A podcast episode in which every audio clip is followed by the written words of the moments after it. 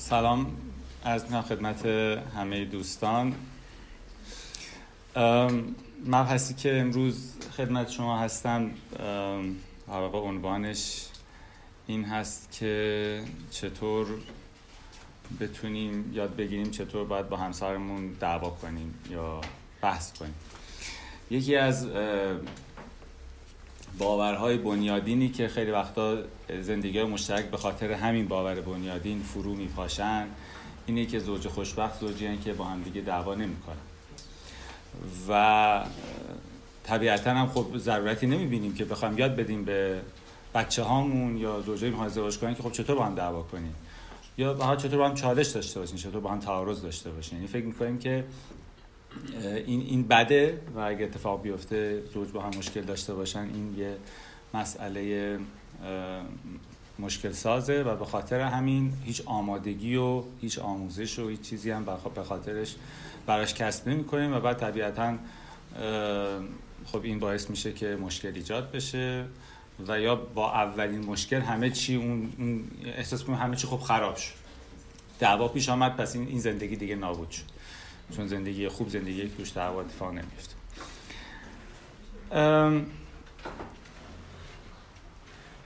یه مقاله داره آلن دوباتن یا حالا به تعبیر درست‌تر آلن دوباتن یک فیلسوف سوئیسی هستش که نمی‌دونم احتمال اگر بشناسید یک مقاله داشته در نیویورک تایمز با این عنوان که Why you will marry the wrong person. چرا شما نهایتا با یک فرد اشتباه ازدواج خواهید کرد. این برمیگرده به باور یعنی در واقع یه باور اشتباه دیگه ای که شما اگر بگردی و یه فرد مناسبی پیدا کنی که باش مچی. یعنی اگر که ابر و باد و مه و خورشید و فلک و مشاور روانشناسی و نمی‌دونم اینکه خوب بگردی خوب تحقیق کنی خوب گفتگو کنی خوب پرسجو کنی و فرد مناسب خودت رو انتخاب کنی شما دیگه با هم مچین و با هم دیگه مشکل نمی‌خواد و مدعایی که حالا ایشون مطرح می‌کنه منم عمیقا بهش اعتقاد دارم و واقعیت هم به نظر می‌رسه که همینطوری که شما هر کی رو انتخاب کنی نهایتا یک جایی باش به مشکل می‌خوری. و نهایتا حالا حالا توی سخنرانی هم ایشون این رو مقدار بسته بیشتری میده و توضیح میده که چرا نهایتا هر کسی رو شما انتخاب کنی فرد اگر فرض دین باشه که یه فردی میشه پیدا کرد که اون فرد هیچ مشکلی باهاش نمی‌خورم مطمئنا هر کیسی که انتخاب کنی از این جهت کیس اشتباهی یعنی قطعا باهاش به مشکل می‌خوری. یه جمله هست از سالوادور مینوشین یکی از بنیانگذاران زوج درمانی و خانواده درمانی میگه که every marriage is a mistake. یعنی هر ازدواج یک اشتباهه. It's how you deal with it that matters. مهم اینه که چطور با این اشتباهه در واقع می‌تونی کنار بیای. یه نویسنده دیگه هم روانشناس و زوج درمانگر به نام دن وایل میگه که وقتی شما یک پارتنر لانگ ترم کسی که قرار طولانی مدت با زندگی کنی انتخاب می‌کنی یک مجموعی از مشکلاتی رو انتخاب می‌کنی که با اون مشکلات قرار زندگی کنی. مهم اینه که ببینی با اون مشکلات می‌تونی زندگی کنی یا نمی‌تونی زندگی کنی. خلاصش اینه که زوجین غیر ممکنه که با هم دیگه به مشکل نخورن. دو دسته حالا دو دسته اصلی مشکلات داریم. بخشی از این مشکلات مشکلات قابل حل تعارضی یه حرفی یه سو یه مشکلی که میشه صحبت کرد و حلش کرد یه مسائلی غیر قابل حله.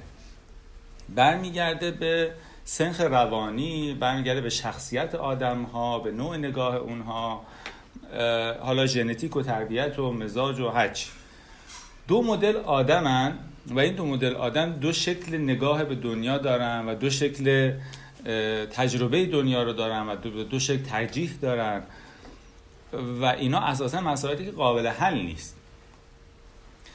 و مثل شما یه خیابون تنگی رو تصور کنید که از دو طرفش دو تا راننده بیان و ورودی هر طرف بیان ببینن که زده تابلو یه طرفه به این طرف و بعد یه جای اون وسط به هم برسن. این کاملا معتقده که حق با منه و تو برو. و اینم معتقده که نه بی خود من درست آمدم تو باید بری و این مسئله اصلا حل نمیشه. و در واقع وقتی که اینجا به هم می‌خورن ما یه چیزی که گرید لاک یا سرشاخ شدن یا قفل شدن که خیلی وقت مسئله به اینجا برسه. دیگه این چیزایی که امروز صحبت می‌کنیم برای حل اونها کفایت نمی‌کنه یعنی در واقع ما امروز در مورد مسائل قابل حل داریم صحبت می‌کنیم که شاید نزدیک 30 درصد مشکلات زوجینه بر اساس آمارا. 70 درصد مسائل زوجین اساسا غیر قابل حله. ولی اینجوری است که لزوما قفل شدن رو ایجاد بکنه. خیلی وقتا یاد می‌گیرن باش کنار میان با هم مثلا می‌سازن. مثلا فرض کنیم مثال ساده یه کسی مثلا یه غذایی رو دوست داره کسی غذای دیگر رو دوست داره. اختلاف نظر دیگه. کمتر پیش میاد که مسائل اصلی زوجین سر این چیزا باشه. با این یه کاریش می‌کنن. یعنی یک جوری با این مسئله کنار میاد. ولی گاهی وقتا بعد همین میشه مسئله ای که با هم دیگه سرشاخ میشن و بعد دیگه اونجا دیگه این روش ها کفایت نمی‌کنه. داشتن مهارت هایی که امروز در صحبت می‌کنیم برای حل اونها شرط لازم هست ولی به هیچ شرط کافی نیست. یعنی خیلی وقتا اونها نیاز به یه لول دیگه ای داره که اصلا یه بحث دیگه جداگانه میطلبه و خیلی وقتا نیاز به زوج درمانی داره. ولی در نهایت امروز پس در مورد این چیزایی که امروز میگیم برای مسائل قابل حله و الان من چند تا مثال رو با هم دیگه مرور می‌کنیم که تقریبا دستتون بیاد وقتی میگیم قابل حل و غیر قابل حل یعنی چی؟ این مثال مال کتاب اون اصول در واقع هفت اصل ازدواج موفق هست که سری قبل بهتون گفتم.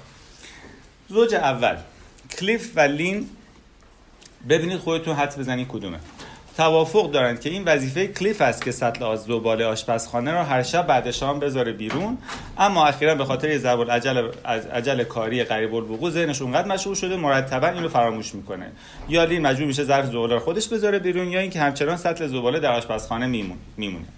در این صورت هنگام صبح کل آپارتمان بو می‌گیره. گویی که مرکز تخلیه زباله شهره بدین ترتیب لین به شدت عصبانی میشه. این قابل حل یا غیر قابل حل؟ قابل حل دیگه. یه مسئله ربطی به تفاوت شخصیتی این دوتا آدم نداره. مثلا نیست که نتونن حل کنن. یعنی به حال با یه روش های یه مسئله که یه جایی با هم دیگه مشکل خوردن اگه یاد بگیرن درست اینو با هم صحبت کنن مسئله حل میشه. فقط صحبت البته کافی نیست. ولی به حال و این پس قابل حله این مسئله نیست که قابل حل نباشه. مثال بعدی. الیز دوست داره وقت کمتری با جوئل سپری کنه و بیشتر با دوستاش باشه. جوئل میگه که این حالت باعث میشه احساس کنه ترد شده. الیز میگه نیاز داره گاهی با دوستانش و بدور از جوئل باشه. جوئل ظاهرا خیلی به الیز وابسته است و الیز از این حالت احساس خفگی می‌کنه. این چیه؟ قابل حل غیر قابل حل؟ دائمی. غیر قابل حل. دائمیه. چرا؟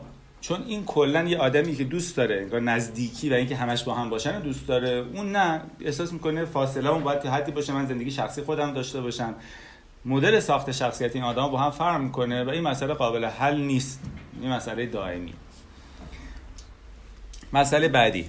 اینگرید آرزو داره که گری به جای اینکه اخم کنه و چهره در هم بکشه درباره موضوعاتی که او اذیت می‌کنه حرف بزنه بحث کنه. اما وقتی گری هنگامی که از بعضی کارهایی که او کرده عصبانی و مطلبی رو با اون در میون می‌ذاره از طرز مطرح کردن قضیه انتقاد می‌کنه. از اون می‌خواد چندی مسئله رو یه باره مطرح نکنه. گری میگه از اونجایی که برای سخت است درباره مسائل این چنینی بحث کنه وقتی بالاخره چیزی رو مطرح می‌کنه انتظار داره پاداش دریافت کنه. اما مشخصا اینکه دوست داره اینگرید بگه که متاسفه به جای اینکه سبک مطرح کردن مشکل توسط او رو مورد انتقاد قرار بده.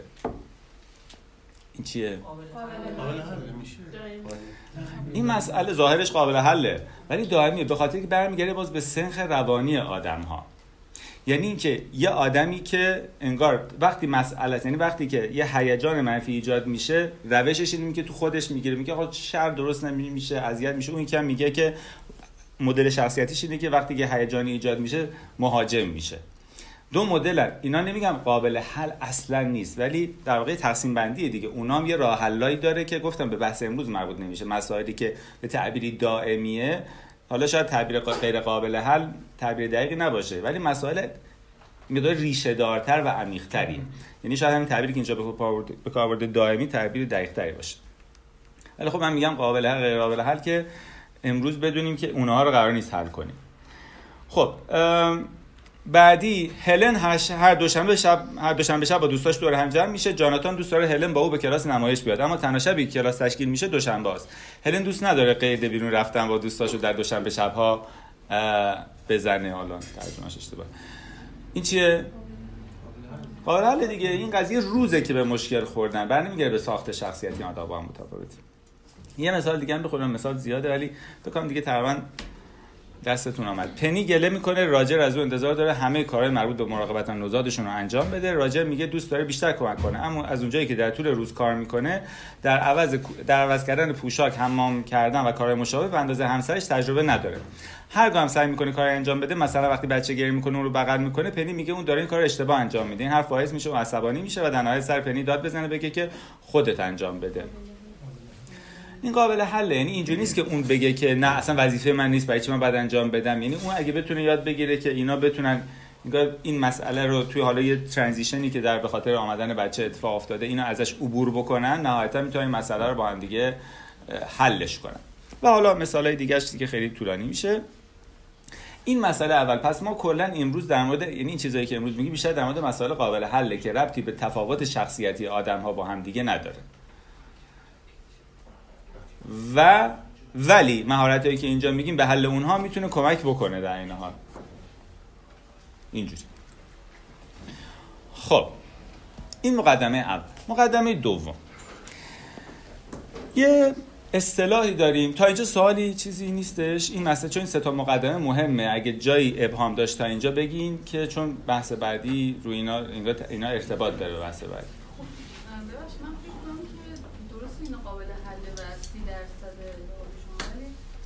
بعضی وقتا کل زندگی آدم میگه و خیلی اساسا سر همین چیزاست که کلی درگیرن و تمام زندگیشون قابل حل نمیگم یعنی خودش حل میشه. قابل حل یعنی که با این کاری که من میگم اگه انجام بدن می‌تونن حل کنن. نه که خود به خود حل. آره بله.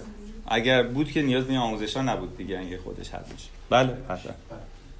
در آموزش مثلا در نگهداری؟ نه فقط در مورد اینکه اینا چیه در مورد این سوال. بقیه سوالا به بدیم آخر. فقط اینکه قابل حل غیر قابل حل چیه؟ اگه سوالی دارین یا قابل حل و دائمی چیه؟ این تیکش رو من در مورد ابهام اینا چیه؟ اگه سوالی دارین بپرسین. بقیه سوالا بمونه همون آخر بحث که انگار در مورد کل بحث اگر هست. اگر دو سطح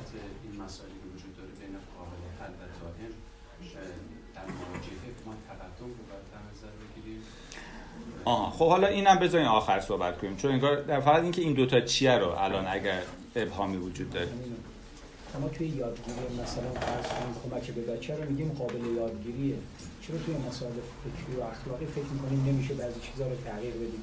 یاد بگیریم که رفتارمون رو عوض کنیم. سنخ روانی به شخصیت. بسیاری به شخصیت آدم ها داره. یکی مثلا درونگراست یکی برونگراست یکی اینو دوست داره یکی دوست نداره. خب اینا نمی‌تونه طرف که درون گراست مثلا دوست دوست هر شب بشینه خونه هیچ وقت بیرون نره. میگم دوست هر شب بره بیرون. الان کی راست میگه این وسط؟ این حل نمیشه این مسئله. بشین صحبت کنین اینو قانع کنه. ببین بابا آدم آدمیزاد به دور از آدم نمیشه باید به چهار تا آدم ببین یکم بگه آخه چه قهر صبح تا شب بیرون بدن بخوام بشینم خونه مثلا. حل ریشه ای نمیشه. آره دیگه یعنی حل مسئله حل نمیشه به تفاوت بنیادینه. خب مسئله دوم مسئله مغز در واقع انگار این تئوری سگانه مغزه حالا البته این خیلی ساده سازی من باید بکنم به خاطر که تو این بحث بشه که تو این تایم کوتاه بهش انگار جمع بشه بحث میشه اینجوری بگیم که مغزی که ما داریم به لحاظ تکاملی از جهاتی اشتراک داره با مغز در واقع خزندگان از جهاتی اشتراک داره با مغز پستانداران از جهاتی هم مغز پریمات ها یا مغز انسان ها این هست. مغز خزندگانی که اون مغز در واقع پایه است. این مغز این کفه. تو این عکس هم اگه که مثلا ببینی این مثلا اینجاست. مثلا اینجا. این این مغز پایه است. این مغزی که خزندگان هم این مغز رو داره. این مغز وظیفش کارش بقاست. یعنی فقط اینکه بقای فرد تعمین میشه. یعنی در واقع تولید مثل و بقا. مغز دوم مغز در واقع این, این تیکه است. این تیکه. این مغزی که پستانداران هم دارن همه پستانداران که میگن انگار لیمبیک سیستم هست و این در واقع هیجانات عواطف ارتباطات نزدیک اینها به این مغز مربوط میشه و نهایتا مغز نهایی که مغز نئوکورتکس این این مغز بالاست. این مغزی که خود انسان ها دارن باش تفکر و استدلال و برنامه ریزی و اینا. این همین ما صحبتی که داریم می‌کنیم و اساس همین. نهایتا ما از این مغز سه تو همه تعاملات اون استفاده می‌کنیم. ولی در موقعیت هایی که در تعارض و خطر قرار می‌گیریم اولین مغزی که فعال میشه به خاطر ریشه خیلی تاریخی داره اون مدارهاش از همه در واقع بیشتر در رجبت برانگیخته میشه. اما مغز اولیه مغز خزندگانیه. در مواجهه با تعارض و خطر احساس می‌کنیم یا می‌خوایم حمله کنیم یا بجنگیم یا فرار کنیم یا دفاع کنیم این مغز فعال میشه در تعارضات. سیستم اتونوم سیستم خودکار ما فعال میشه سیستم سمپاتیک فعال میشه. بدن ما در حالت برانگیخته قرار می‌گیره که بتونه بتونه بزنه قلب بیشتر بزنه خون پمپاژ بشه مغز ما در حالت هایپر ارت قرار بگیره که بتونه این که بقا حاصل بشه. و رو همه در واقع اون ساختارهای بالای مغز اثر می‌ذاره. رو شیوه تفکر رو رو همه چی اثر می‌ذاره رو حرف زدن ما رو ادراک ما از طرف مقابل همین اثر می‌ذاره. مغز بالاتر که لیمبی که برمیگرده به همون چیزایی گفتیم حداقل یک بخش از کارکرداش برمیگرده به کارکردهای مربوط به دلبستگی و عواطف و اینها که اون در روابط نزدیک فعال میشه. نکته مهم اینه که مغز یک ممکنه به ما کمک کنه که بتونیم یک تعارضی رو حل بکنیم. وقتی که با یک کسی سرشاخ میشیم تو خیابون دعوا می‌کنیم یا هر جای دیگه ای ولی امکان نداره که باعث بشه که بعد از اینکه اون تعارض اتفاق افتاد رابطه که بین من با اون دش... حالا دشمن فرضی یا دشمن عینی یا هرچی اون آدم هست رابطه خوبی باشه همچنان. یعنی اگه من تو رابطه نزدیکم با همسرم با این مغز مواجه بشم نتیجهش ممکن این باشه که حرف حرفمو مثلا به کرسی بشونم. مثلا ممکن نتیجهش این باشه که حرف من نهایتا به یه انگار نهایتا انگار حرف من حاکم بشه. ولی باعث باعث میشه که یک فاصله و شکافی بین ما اتفاق بیفته. احساس بین ما آسیب ببینه. عاطفه بین ما خدشه‌دار بشه. حالا اگر هدف ما اینه که ما فقط به هر وسیله حرفمون رو به کرسی بشونیم و به حق به نتیجه برسیم که حرف ما باید حاکم بشه خب طبیعتا خب منطقیه که از این مغز استفاده کنیم. ولی اگر که و شاید در یک زمانه ساختار ازدواج به شکلی بوده که این که پیوند عاطفی بین زوجین وجود داشته باشه ضرورت خاصی نداشته باشه. یعنی اینکه کارکرد یه چیز دیگه بوده.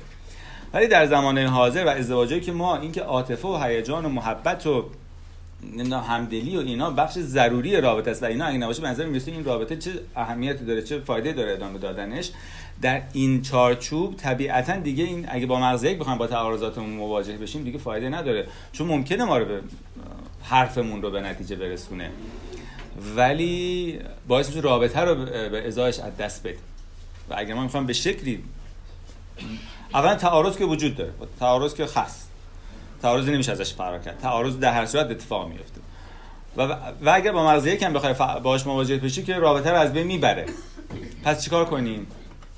تنها این میمونه که بتونیم در واقع یه relearning یاد بگیریم. بتونیم مدارهای جدیدی رو تمرین کنیم در خودمون در واقع در مغزمون فعال کنیم که این مداره بر اساس مدارهای مغز دو باشه. مدارهایی باشه که نتیجهش این میشه که دلبستگی تامین میشه رابطه safe میمونه امن میمونه و اتفاق آسیب به رابطه وارد نمیشه و امروز صحبتایی که می‌کنیم مبنی بر اینکه چطور حالا بتونیم این کار انجام بدیم. ولی خب اینها غیر اینا چیزایی که غیر عادیه یعنی غیر طبیعیه. یعنی یه مقدار حتی تصنعی به نظر می‌رسه. مثل همه فرآیندهای تمدنی دیگه که ما از اول ذره ذره یاد گرفتیم و تمرین کردیم که اینجوری با هم دیگه تعامل می‌کنیم به خاطر ضرورت زندگی این هم یه چیزیه که اگه تمرین کنیم بعد میشه یک طبیعت ثانویه ولی ابتدا انجام دادن خیلی از اینها برای کسی که به در گذشته عادت داشته با مغز یک عمدتا تعارضات حل کنه مقدار ممکنه غیر عادی به نظر برسه. ولی خب طبیعتا این قابل انتظار.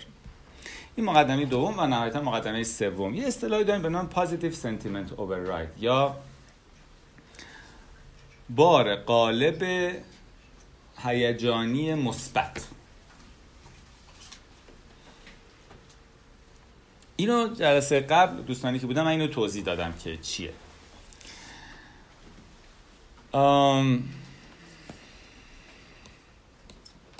این خونه رو اگه خاطرتون باشه گفتیم که این اون چیزیه که قرار توی ازدواج موفق اتفاق بیفته حاصل بشه. طبقه چهارمش این positive sen... در واقع positive perspective یا این positive sentiment override هست.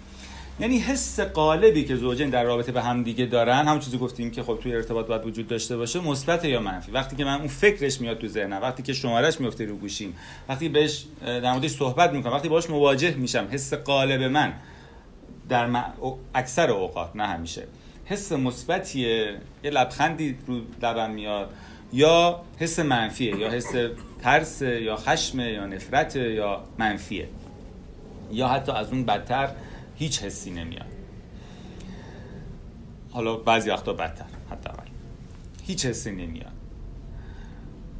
و این این طبقه طبقه که گفتیم هیچ وقت نمیشه رو خودش کار کرد. این حاصل جمع سه طبقه پایین و یه طبقه بالاش. یعنی در سه طبقه پایین هم چیزی بود که جلسه قبل صحبت کردیم این که چطور بتونیم بیس رابطه رو بسازیم. بیس دوستی رابطه که در واقع نقشه های عشقی بود ابراز احساس انگار قدردانی و حسای مثبت بود و رو کردن به طرف و دیدن طرف مقابل که اینا رو صحبت کردیم برای دوستانی که بودن. و طبقه بالاش که در واقع حل تعارضاتی که این جلسه می‌خوایم صحبت کنیم. و نکته اینجاست که این سه طبقه پایین یعنی که حس رابطه رابطه دوستانه باشه برای که ما بتونیم تعارضات رو حل کنیم پایه در واقع این پایه اونه. یعنی اگه رابطه حسای اون دو طرف حسای دوستانه بینشون حاصل نشده باشه با همون روشایی که صحبت کردیم خیلی نمی‌تونن تعارضاتشون حل کنن. ولی رابطه متقابل هم داره. یعنی اگه تعارضات هی ایجاد بشه و نتونن حل بکنن کم کم اون طبقه چهارم رو آسیب می‌زنه و حسای مثبت کم کم از بین میره. هر دو اینا لازمه ولی ارتباط متقابل دارن و این در واقع طبقات پایین به شکلی پیش نیاز در واقع اون چیزی هست که در طبقه بالاتر قراره که اتفاق بیفته. این مقدمه های اولیه ولی اینکه نهایتا چیکار بکنیم؟ در واقع ما پنج به علاوه ده قاعده داریم to not win the argument. چطور در بحث برنده نشی این کل مسئله است. یعنی که اگر اگر فکر کنیم که قرار روش ها یاد بگیریم که در بحث برنده بشیم از اول باختیم. به همون دلیلی که خدمتون گفتم. پس اول اینه نکته خیلی مهم اینه که خیلی وقتا مثلا خیلی وقتا زوجین که میان مثلا برای زوج درمانی میان سوالشون اینه که شما شما شما گوش بدین بعد بگین که شما شما بگین حق با کیه. این در واقع چاله خیلی بزرگیه. تو نمیگم هیچ وقت نیستش که مثلا خب بعضی وقتا واقعا می‌بینی که خب یه موارد خاصیه ولی در مورد موارد صحبت نمی‌کنیم در مورد قاعده های کلی صحبت می‌کنیم پس نکته مهم اینه که این چیزایی قرار یاد بگیریم برای که ما کمک کنیم که چطور تو بحث برنده نشیم. اول اون ده تا قاعده یعنی ده تا قانون اول. که چطور با هم دیگه صحبت کنیم. پنج تا قانون چطور حالا به توافق برسیم. که در واقع این عنوانش از دیالوگ در برابر collective monologue یا مونولوگ دست جمعی. خیلی وقتا در واقع اسمش روشه. خیلی وقتا وقتی که ما میگیم بیا با هم گفتگو کنیم ایراد از همونجا شروع میشه. گفتگو یعنی چی؟ یعنی که این میگه اون میگه. کی گوش میده این وسط؟ هیچکی در حالی که اگه از اول بدونیم که اصلا اسمش غلطه یعنی اسمش باید بشه گفت و شنود. یعنی گفتگو که فایده نداره. این بر خودش حرف می‌زنه. اون اگه خیلی متمدن باشه وای میسه حرفای این تموم شه ادامه حرفای خودش از اونجایی که متوقف کرده پی بگیره. اصلا گوش نمیده یعنی اگه که کل حرفای اینو ببری کنارم بچسبونی می‌بینی سخنرانیه. یعنی اصلا حرفای اون روی ادامه حرفای هیچ اثری نذاشته. از اول می‌دونست از اول تا آخر می‌خواد چی بگه. میگم خیلی متمدن باشه باید میسه حرفای اون تموم شه. بعد ادامه حرف خودشو میزه پس این نکته مهمی که آیا ما می‌خوایم که این قراره که دیالوگ اتفاق بیفته. یعنی یک گفت و شنود اتفاق بیفته و نه یک مونولوگ دست جمعی. یعنی اینم مونولوگ می‌کنه اینم مونولوگ می‌کنه. حالا تو کنار هم نشستن مونولوگ می‌کنن. خب قانون اول اینه این باور در واقع که شما ما مالک حقیقت نیستیم.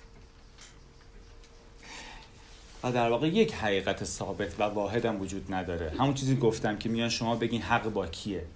این آدمی که این اینی که فرضش اینه که یک حق واحدی وجود داره و اون حق هم خب طبیعتا خب با منه دیگه. واضحه این برای همه آدم. کسی که این باور داشته باشه اساسا نمیتونیش مشکلی رو با هیچ کس حل کنه. نهایتا می‌تونه حرفش رو به کرسی بنشونه. حل نمی‌تونه بکنه به شکلی که رابطه رابطه خوبی هم باشه.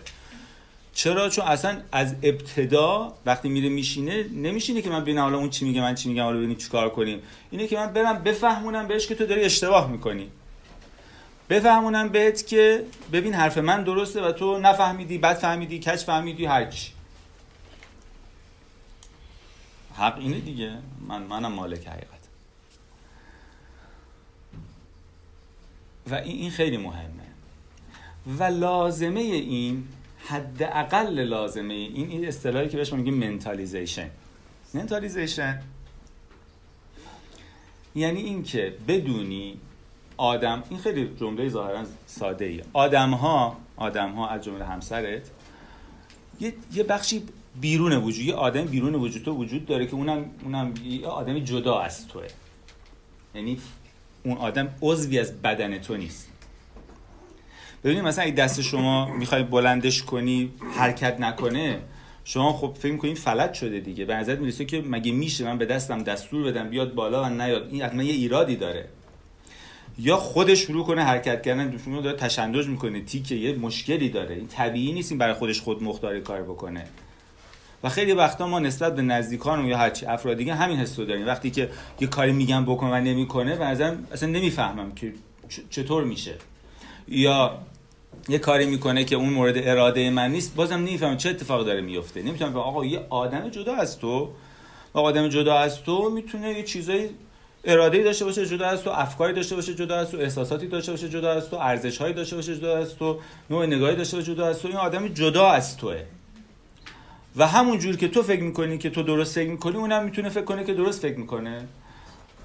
و هم یه چیزایی تو فکر می‌کنی درسته اون فکر می‌کنه اشتباهی چیزایی تو فکر می‌کنی اشتباه اون فکر می‌کنه درسته. و اینجوری.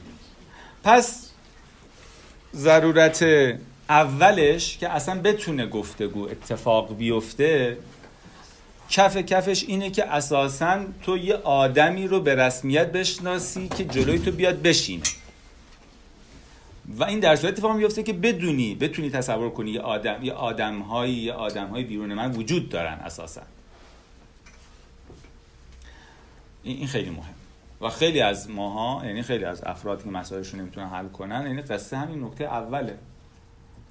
که اصلا اون دیگریه وجود نداره. برای همین خب طبیعتا همون جوری که مثلا مثلا اگه دستم حرکت نکنه میبرمش دکتر که بالاخره اینو تست بگیره که این مشکلش چیه. اینا زوج درمانی هم حتی میان اینجوریه که خب شما ببینید که ایشون مشکلش چیه که برف من گوش نمیده. حالا مثلا. بعد حالا مثلا میگه بعد من سهم خودم هم مثلا حاضرم ببینم. منظورش که سهم من در اینکه ایشون درمان بشن که بعد حرف من مثلا بفهمن و رعایت کنن. کل سهمی هم که برای خودش می‌بینه اون. این این خب خیلی مهمه. این نکته اوله که خب اگر این حاصل نشه خب کل بحث بعدش چی و چیه. این قانون اول. قانون دوم پازیتیو ساندویچ من بهش میگم یا ساندویچ مثبت. ببین ما وقتی در مورد تعارضات می‌خوایم گفتگوی که مربوط به تعارض باشه با هم دیگه بکنیم خود به خود حسای منفی میاد بالا. هر چقدر با هم خوب صحبت کنیم همه قواعدش هم به کار ببریم حسای منفی میاد بالا چون به حال تعارضیه دیگه چیزی که من خوشم نمیاد خوشش نمیاد. و این خیلی مهم. و بعد ما می‌خوایم یه جوری صحبت کنیم که تعیین صحبتی چیز رابطمون یعنی مسئلهمون هم حل بشه رابطمون هم خوب بمونه. پس یه راهش اینه که توی فضای مثبت گفتگو کنیم. و خیلی وقتا وقتی می‌خوایم صحبت کنیم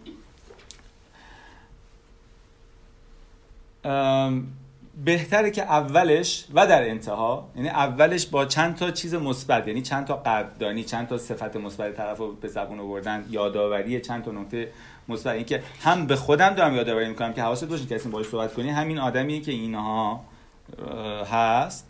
و هم به او یادآوری کنی. ببین من اینا الان دارم میگم من این چیزای مثبتم در تو می‌بینم. فضا رو می‌بره به سمت فعال شدن مغز دو. و یکی همین کل فضای رابطه. هم گفتم بیس رابطه باید بیس مثبتی باشه. یعنی در یه زوج موفق در بین وقتایی که وقتایی که با هم در کانفلیکت و تعارض نیستن نسبت سیگنال های مثبتی که به هم میدن به سیگنال منفی که به هم میدن باید 20 به یک باشه. 20 مثبت یک منفی. در, در تعارض باید 5 به یک باشه. وقتی دارن با هم دعوا می‌کنن هر یک حس منفی که به سمت هم دیگه میفرستن باید 5 تا حس مثبت به سمت هم دیگه فرستاده باشن. وسط دعوا. همون دیگه. اون دعوایی نمیشه که ما همون دعوایی که ما بلد نیستیم دیگه. خواهش می‌کنم. همین. این که بود. یعنی اون دعوایی که ما باید یاد بگیریم انجام بدیم همینه. اینجوری. بله بله. انشالله این همون این, این اون خزنده هست که اینو داره میگه. که خزنده هممون هستیم توی اون, اون پایین مغزمون. اون تیکه خزنده ازش می‌رسه چون آخه میگم چون اون مداره فعال میشه ما اونو می‌شناسیم بیشتر. اصلا میگیم که مگه اون چیز دیگه مثل که بعضی هستن مثلا گوششون می‌تونن تکون بدن. همه می‌تونن تکون بدن. ولی این عضله کنترل عضله رو ما تمرین نگ... یاد نگرفتیم. تسلط برش رو یاد نگرفتیم. ولی خب اگه هر کی تمرین کنه می‌تونه تسلط بر اون عضله رو هم یاد بگیره. یا هر ژانگولر بازی دیگه ای که عضلاتی از بدن می‌تونن تم... و این هم مدارهای مغزی هم میشه که یاد بگیریم از در همون حالت در واقع برانگیختگی از یه مدار دیگه استفاده کنیم. پس در حالت تعارض باید 5 به 1 باشه. و همین گفتم اولش معمولا میگیم 5 تا چیز مد... قبل... قبل... اولا که وقتی می‌خوایم بحث کنیم در مورد یه مسئله صحبت کنیم نه بیشتر. نه یه مسئله می‌خوایم صحبت کنیم. قبلش 5 تا چیز مثبت بگیم. در شروعش. در انتها هم وقتی می‌خوایم بلند شیم با قدردانی و اینکه مرسی به حرفم گوش دادی و مرسی فلان آخرش هم میخندین دیگه. همینه دیگه به حال. حتی اگه نه نه. دو نفر است. نه اینا یه نفر یه نفر بی تاثیر نیست. ولی خب ایدئالش وقتی که دو نفر باشه. آقای وینی میگن اینطوری عوض کنی همش دعوا کنی که آخرش و همین گفتم امروز می‌خواد یاد بگیم دعوا کنیم دیگه.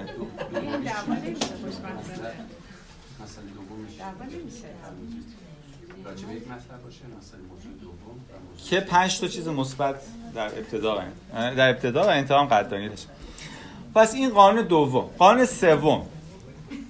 DPA DPA یعنی Diffuse Physiological Arousal یعنی برانگیختگی فیزیولوژیک منتشر. یعنی وقتی که من بدنم برانگیخته میشه. یعنی وقتی که ضربان قلبم میره بالا مثلا بالای 100 فشار خونم میره بالا و ممکنه در ظاهر لزوما منم هیچ چیز خاصی بروز نکنه. ممکنه که من در اون لحظه نه داد می‌زنم نه فریاد می‌زنم ولی همین که ضربان قلبم رفته بالا. و همین که بدنم احتمالا منقبض شده همین که این اتفاق میفته در این لحظه یعنی این که اون خزنده الان اون بالا پشت فرمون نشسته. و این زمان هیچ تلاشی زوجین نباید بکنن هیچ کدوم برای اینکه بخوان حالا متمدن ادامه بدن. خیلی دور از ذهنه که اینجا به نتیجه مثبتی برسه بس یعنی در اینجا حتما باید تایم اوت داده بشه حتما باید بریک اتفاق بیفته. یه فاصله حداقل 20 دقیقه رو نیم ساعت. تو نیم ساعت هم قبلا مطالعه‌اش هم جلسه قبل بهتون گفتن. توی مطالعه یه زوجین رو می آوردن می‌گفتن در مورد این مسئله با هم بحث کنیم. وسط بحث که بالا می‌گرفته این اینا خب بهشون از این فشار خون دستگاه فشار سنجی اینا وصل بوده. وسط بحث که بحث می‌گرفته بالا اه، می‌گفتن که که انگار زمان قلب می‌رفته بالا اینا. می‌گفتن بخش این میکروفونتون خراب شد ما داریم ضبط می‌کنیم اینا. یه بشین بیرون تا وقتی این فرما رو جواب بدین تا اینو درست کنیم. یه عده دیگر هم. بریک نمی‌دادن بهشون ادامه می‌دادن. بعد اونها می‌گفتن خب درست شد بفهمین بشین. و می‌دیدن اینایی که همین فقط تنها مداخله این بوده که بریک مصنوعی بهشون داده شده بخش عمده ایشون تونستن بعد که بشینن این آدم با هم صحبت کنن مسائلشون حل کنن. اونایی دیگه آخر با خون و خونریزی و اینا بلند شدن از مثلا حالا یکیشون که زنده مونده بوده دیگه. رفته. اینه. یعنی اینکه پس خود همین در اون لحظه این قانون باید باشه. دو طرف هم باید اینو پذیرفته باشن. البته میگم معمولا بهتره که بیشتر از 24 ساعت بس به وقفه نیفته. که این مثلا حالش بد باشه خب بره باز بره تا یه ماه دیگه خب این باعث میشه خب بس به نتیجه نرسه. یا ممکن نیاز به زوج درمانی داشته باشن. ولی حداقل باید یه 20 دقیقه نیم ساعت فاصله داده بشه وقتی که اون برانگیختگی حالا اتفاق افتاده دیگه. برانگیختگی اتفاق افتاده. این قانون سوم. قانون چهارم. ستینگ باید آماده باشه. وقتی زوجه می‌خوان در مورد یه مسئله با هم دیگه صحبت بکنن باید یه فضایی رو فراهم یکی اینه که فضا باید جوری باشه که هیچ distraction ی وجود نشه باشه. یعنی مثلا موبایلی تلویزیونی مثلا حتی بچه ها مثلا. اصلا. یعنی باید یه جایی باشه که کاملا بتونن با دقت به حرفای همدیگه گوش بدن. و این چیزایی حواس پرتی ایجاد می‌کنه. موبایل اس‌ام‌اس بیاد زنگ بزنه بچه ها بیان. یعنی باید یه موقعیتی رو فراهم کنن حداقل یک تایمی در هفته بذارن. همون 6 ساعتی که جلسه پیش اونایی که بودن گفتیم 6 ساعت طلاییه یه ساعتش رو برای این گذاشته دیگه. آره. یه ساعتشو برای این گذاشته برای این گفتگو گذاشته. یعنی یه باید حتما حد 6 ساعت در هفته یعنی یه در واقع یک ساعت از اون 6 ساعت به همین گفتگویی که در مورد مسائلی در هفته پیش آمده. اختصاص پیدا بکنه و هیچ هیچ دیسترکشنی نباشه. گفته قلم کاغذ باشه اینم خیلی مهمه. حالا میگم چرا. ولی خب یادداشت کنن. یاد وقتی طرف داره حرف می‌زنه خیلی جاها خب خیلی خوبه که نوت بردارن و می‌تونه آبم وجود داشته باشه. این هم در واقع کمک می‌کنه یه مقداری بتونن دو طرف آروم تر باشن وقتی که به حال داره یه حسای منفی ممکنه ایجاد میشه این هم شد. پس در واقع ستینگی که باید فراهم بشه. پنجمین مسئله شاید در واقع میشه گفت قلب کل قصه است. کل انگار یکی از مهمترین شاید مهمترین بحثمون باشه آی مسیج هست. یا آی مسیج یعنی پیام های پیام من مثلا. زوجین وقتی که در مورد مسائل در تعارضات صحبت می‌کنن معمولا بحثشون اینه که چرا این کار کردی؟ نباید این کار می‌کردی. این کار کردی خیلی کار بدی بود. این کار اشتباه بود. من بهت میگم این کار بکن فلان. اینجوریه بحثا دیگه. قالبش اینها همش در اینا بهش میگن یو مسیج یعنی در مورد طرف مقابل دارن سوال می‌کنن. تو این کارو کردی تو نباید این کار می‌کردی. این کار بد بود. این کار نکن. این کارو بکن. در مورد اون دارن صحبت می‌کنن. و خب معمولا هم آدما وقتی که اینو میشنون یه حجمه ای به سمت خودشون احساس می‌کنن که خود به خود میرن تو مغز یک. خود به خود همون خزنده زنده میشه. یعنی توی حالت دفاعی میرن که نه کی گفته برای چی؟ نه اصلا کار بد نبود خودت بد بودی نمی‌دونم فلان. دیگه این میگه اون میگه میگه چی هم میشه که میشه میشه. آی مسیج یعنی در مورد خودت صحبت کن. یعنی اینکه به جایی که بگی که این کار تو اشتباهه چرا این کار کردی؟ قدم اول اینه که توصیف بکنی اتفاقی که افتاده اصلا می‌دونی چی داری صحبت می‌کنی. به شکلی که یه روایت گزارشگونه باشه. مثلا ببین اونجا که مثلا فلانی بود من اینو گفتم و اون اینو گفت تو مثلا خندیدی. هم نمیگه که ببین قضاوت توش وجود نداره ذهنخوانی توش. نمیگه که تو من داشتی مسخره می‌کردی. نمیگه که تو به من بی‌توجهی کردی. نمیگه تو من اذیت کردی. نمیگه تو من بر مهم نبودم. نمیگه که تو نمی‌دونم با لحن تمسخرآمیز با چهره اینا هیچی نمیگه. میگه تو این کارو کردی. یه چیزی که طرف خب تو اینجاش اتفاق افتاده یا طرف اصلا منکر میشه اصلا چه اتفاق نیافتاده که اصلا نمیشه در موردش صحبت کرد. یعنی اگه یه اتفاقی باشه که اصلا در مورد اصل اتفاق افتاده دو طرف با هم توافق ندارن که اصلا نمیشه در موردش صحبت کرد. ولی فرض کنیم که تا اینجاش این گزارش انگار واقعه رو با هم موافقن که اینجا مثلا شما از بیرون آمدی مثلا این مثلا کیف تو گذاشتی این وسط. شما اونجا که رفتیم مثلا فرض کنیم که این مثلا بدون اینکه مثلا به من گفته باشی فلان چیزو خریدی. مثلا فلان چیزی که بهت گفته بودم و شما به فلانی گفتی.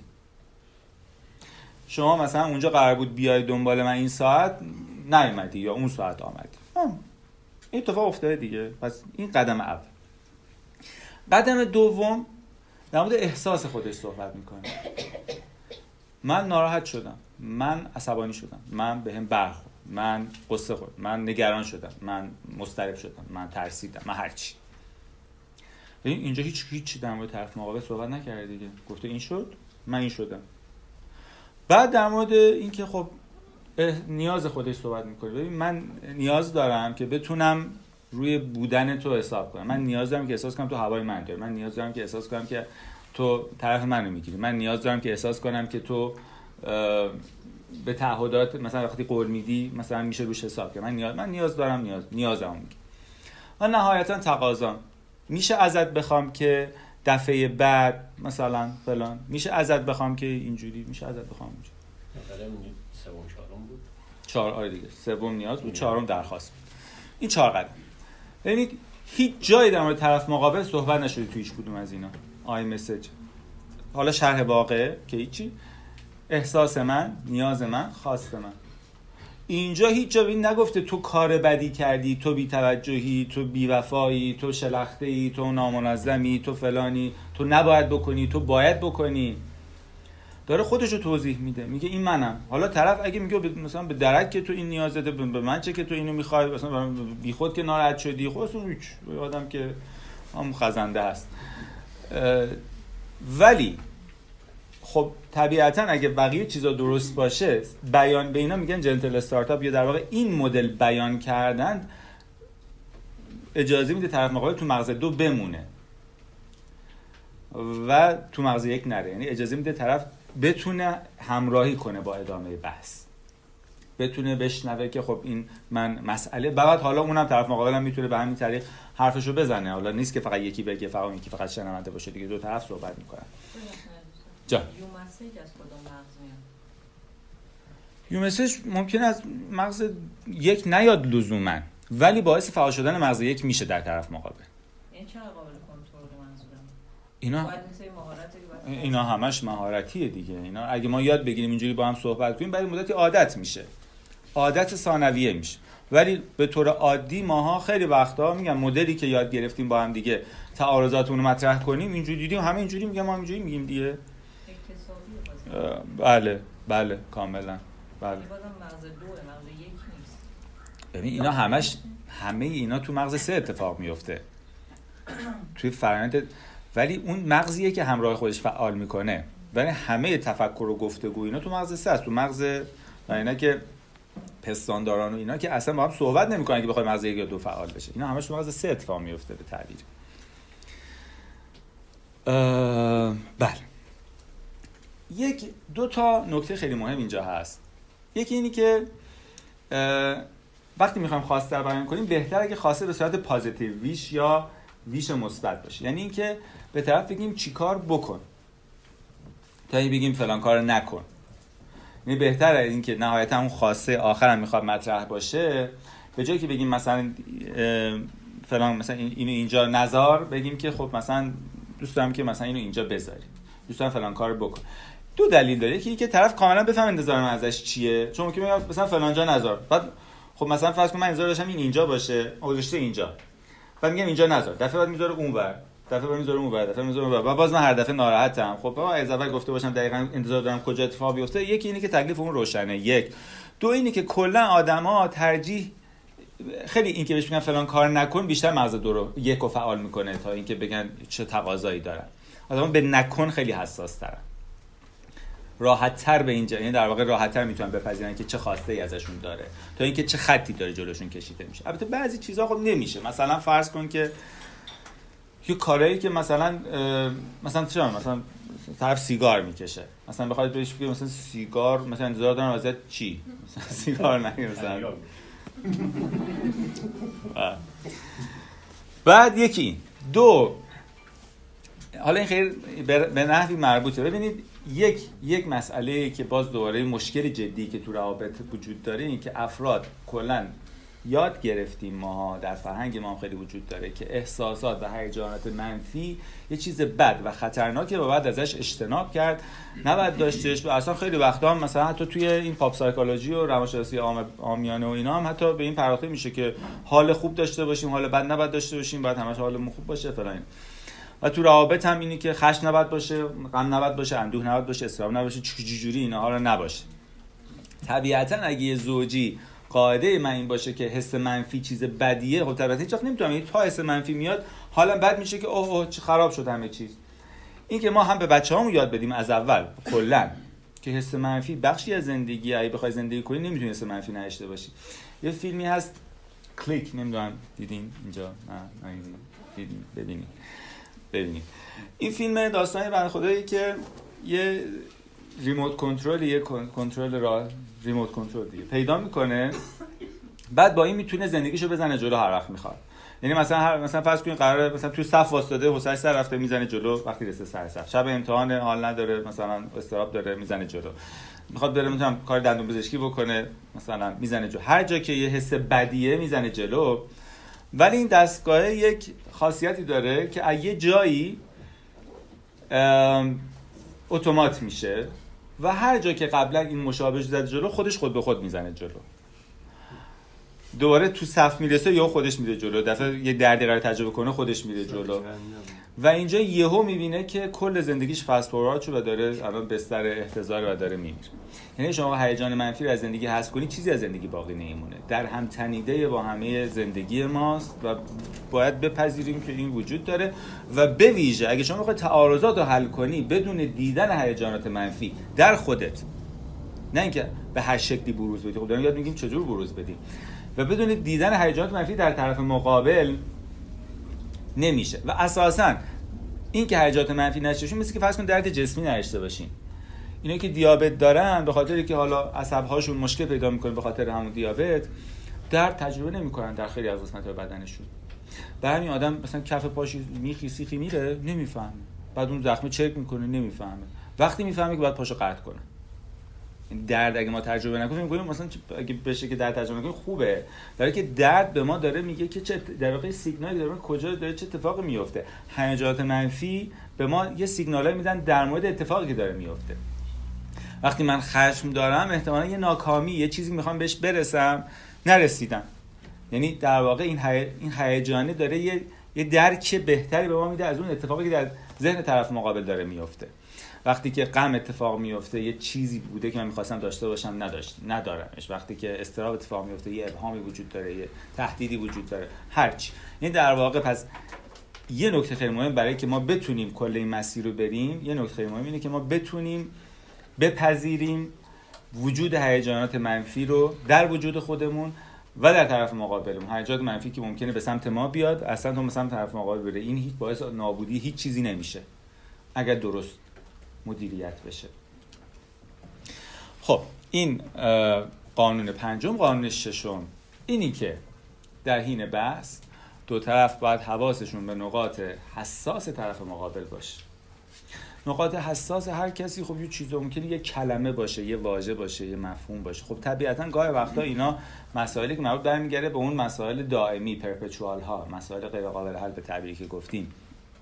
اونا خب بحث ما نیست. ولی خیلی وقتا من می‌تونم به جای یه واژه واژه دیگه استفاده کنم. می‌دونم روی این واژه این آدم مغز یکش فعال میشه.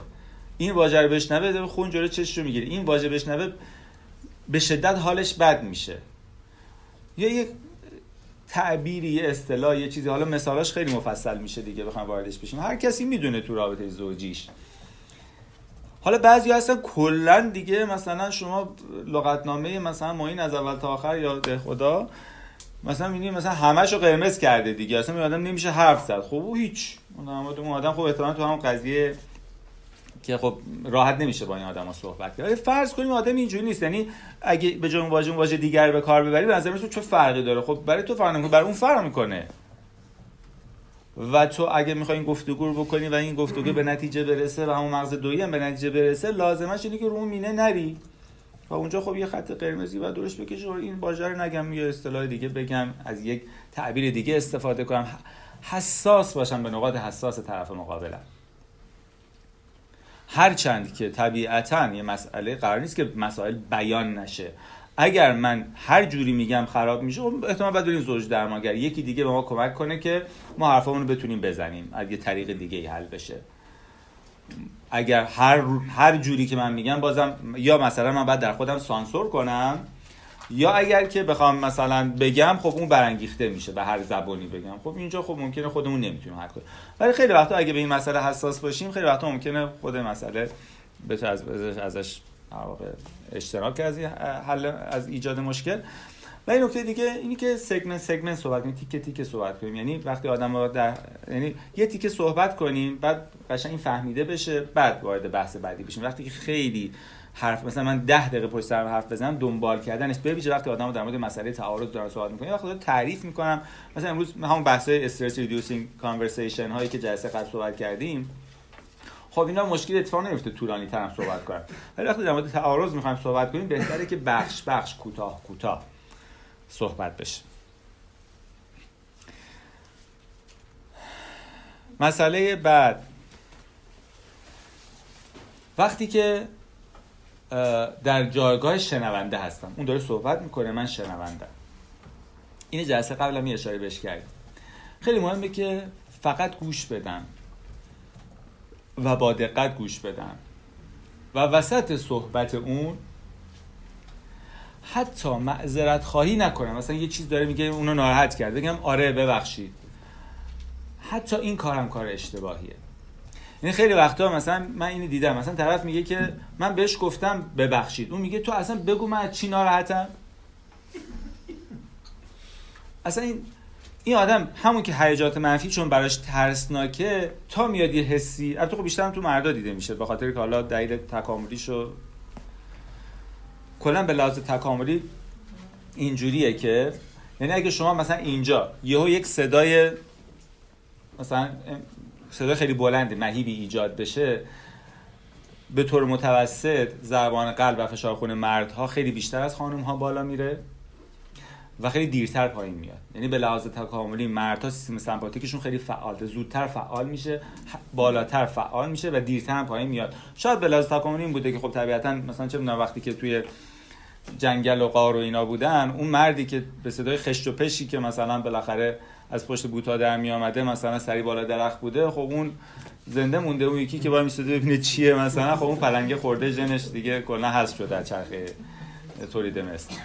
تو خانوما خب عملا تو هم قاره بودن. طبیعتا خب این مادری که می‌تونسته زودتر آروم بشه خب شیرش خوش نمی‌شده و این می‌تونسته هم در دوره بارداری و زایمانش در واقع مزیت ژنتیک شاید حالا نمیگم اینه ولی در صورت این اتفاق افتاده که در واقع کلا مردها اینجوریان و شاید به همین دلیل مردها تو تعارض تو گفتگوه بیشتر برانگیخته میشن و بیشتر اجتناب می‌کنن. و برای سری می‌خوان یک جوری بگن که باشه چش تو راست یعنی مثلا گاهی وقتا تو مثلا اینا که خیلی مثلا میگن که ما خیلی کوتاه میایم اینجوریه هنوز طرف حرفشو نزده میگه باشه تو راست میگه من اشتباه کردم ببخشید دیده شده. آره. ام، ها- و حال تازه گفتم خوبا دیگه خوباش و اینم هیچ کمکی به حل مسئله نمی‌کنه به دو دلیل. یکی اینی که وقتی که خب اون اولا احساس می‌کنی تو اصلا نفهمیدی من چی دارم میگم. شنیده نشده. نهایتا ممکنه مسئله حل میشه. همون بحثی که اول کردیم. یه وقت مسئله حل کنیم تموم شه. یه وقت می‌خوایم که بعد که حل کردیم حال هر دومون هم با هم خوب باشه. اگه حال هر دومون با هم خوب باشه لازمش اینه که احساس کنه فهمیده شده اون. این احساس کنه در حقش ظلم نشده. همون که گفته ببخشید احساس می‌کنه که تو پاچش رفته. الکی معذرت خواهی بیخود کرده در که اصلا نمی‌دونه چرا مثلا من چه کاری نکردم. اون یکی هم همینطور. احساس می‌کنه که اصلا الکی مثلا فقط می‌خواد سرهمبندی چیز پرابلم سالو حل مثلا که حالا بیا وسط حرفا میگه خب باشه از این بعد این کارو می‌کنیم. وقتی طرف داره صحبت می‌کنه همونجوری احساساتشو داره میگه خواستهاشو داره میگه. اینجا فقط اینکه باید گوش بده و ببینه اون الان چه تجربه از این اتفاقی افتاده چه حسی داشته. چه تجربه براش اتفاق افتاده؟ اول این رو بفهمه. اول از همه این رو بفهمه و بعدش بعدش. حالا مرحله اون پنج تاست دیگه این هنوز تو ده تاییم دیگه. اون پنج تای بعدی در راستا مال بعدش. هشتم. بعد خ... یه مهارت های نیاز دارن زوجین که بتونن خودشون رو آروم کنن. یعنی مغز دو فقط در حالت آرامش می‌تونه به function خودش ادامه بده. گاهی وقتا حالا تکنیک های تنفس عمیق تکنیک های relaxation یاد بگیرن. همون آبی که گفتم همون نوشتنه خود نوشتنه اساسا مغز آدم رو تا حدی آرام می‌کنه. وقتی آدم می‌نویسه به تعبیری انگار مغز چپش در واقع فعال میشه. خود به خود باعث میشه که انگار هیجاناتش یه مقدار مدیریت شده تر بشه. و یا همون صحبت اول در واقع اون گفتگوهایی که مبتنی بر احساسات مثبت و ایناست خیلی وقتا که اون ابتدای گفتگو گفتیم اتفاق بیفته باعث میشه آروم بشه. نهایتا یه مهارت ها و تکنیک های یا تنفس هر چی که هست. من یه زوجی پیش من می آمدن آخرش من بهشون به یکیشون قرص دادم. گفتم که تو اینو بخور. قبل از اینکه می‌خوای بری صحبت کنی قرص یه قرص آرام بخش و کلا مشکلاتشون حل شد. زندگیشون خوب شد. کلا همه چی حل شد. یعنی طرف خب می- اون مکانیسم های مثلا چیزا حوصله یادش یاد بگیره. با دارو حتی این کار کرد. مهم نیست. مهم اینه که در اون لحظه من بتونم از رفتن به سمت مغز یک جلوگیری کنم. بگم و شنیده بشم بشنوم و طرف مقابل بگه و نهم ببخشید جان. شما میگید به سمت مغز یک مغز سه رو میگی؟ ندیدم نه، نه، چون یک. سه رو گفتیم قسمت خزنده‌ای نه یک. خزن یک چه سه رو؟ آره. سه که مغز چیزه؟ تو من- دیاگرام سه رو پایین می‌بینی. سه نه. کورتکس سه بود دیگه. بله انگار مغز. اگرم گفتم اشتباه گفتم. مغز سه اون مغز انس در آره، بالاست. رو تصویر سه مغز یک و دو سه رو دوباره می‌فرمایید؟ من دیگه شدم. فقط آره. من مغز یک مغز خزندگانی مغز در واقع مغزیه که در هنگام خطر فعال میشه برای دفاع یا حمله. مغز دو مغز پستاندارانه. مغزیه که انگار تدارک از کارکرداش همدلی و نزدیکی و دلبستگی و عواطف و مثبته. مغز سه مغز تفکر و استدلال مغز انسانیه. ما داریم مسئله ما یک و دوه بیشتر. مسئله اینه که خب سعی کنیم یاد بگیریم مغز دومون رو فعال کنیم تو روابط. قانون نهم. که در واقع این بهش میگن listen and repeat. بشنو و تکرار کن. این خیلی مهم خیلی خیلی. وقتی که یکی از طرفین صحبت می‌کنه حرفش تموم میشه طرف مقابل قبل از اینکه شروع کنه حالا من حرف بزنم باید تکرار کنه برای طرف مقابل که تو چی گفتی الان؟ و به شکلی تکرار کنه که اون بگه آره دقیقا من همینو گفتم.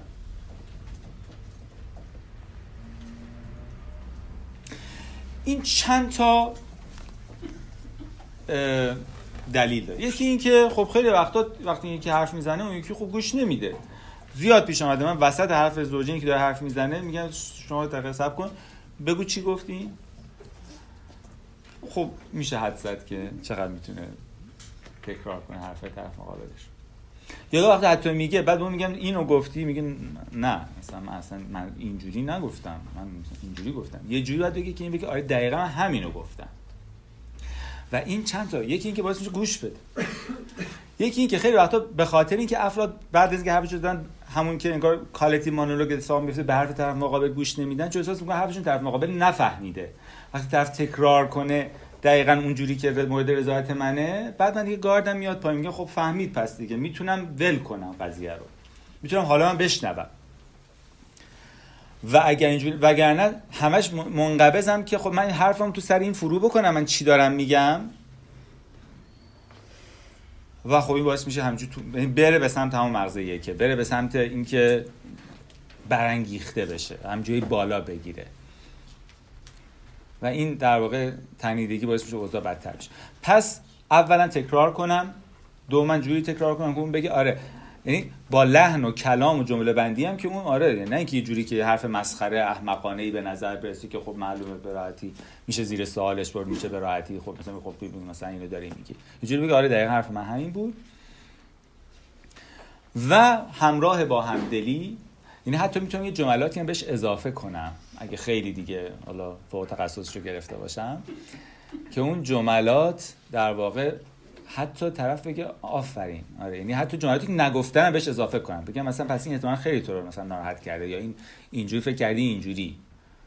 اگر مورد تایید اون قرار بگیره خب یعنی خیلی بهتر هم هست اون خیلی احساس می‌کنه که این دیگه چه چیزایی که حتی من نگفتم این کامل حال منو متوجه شد.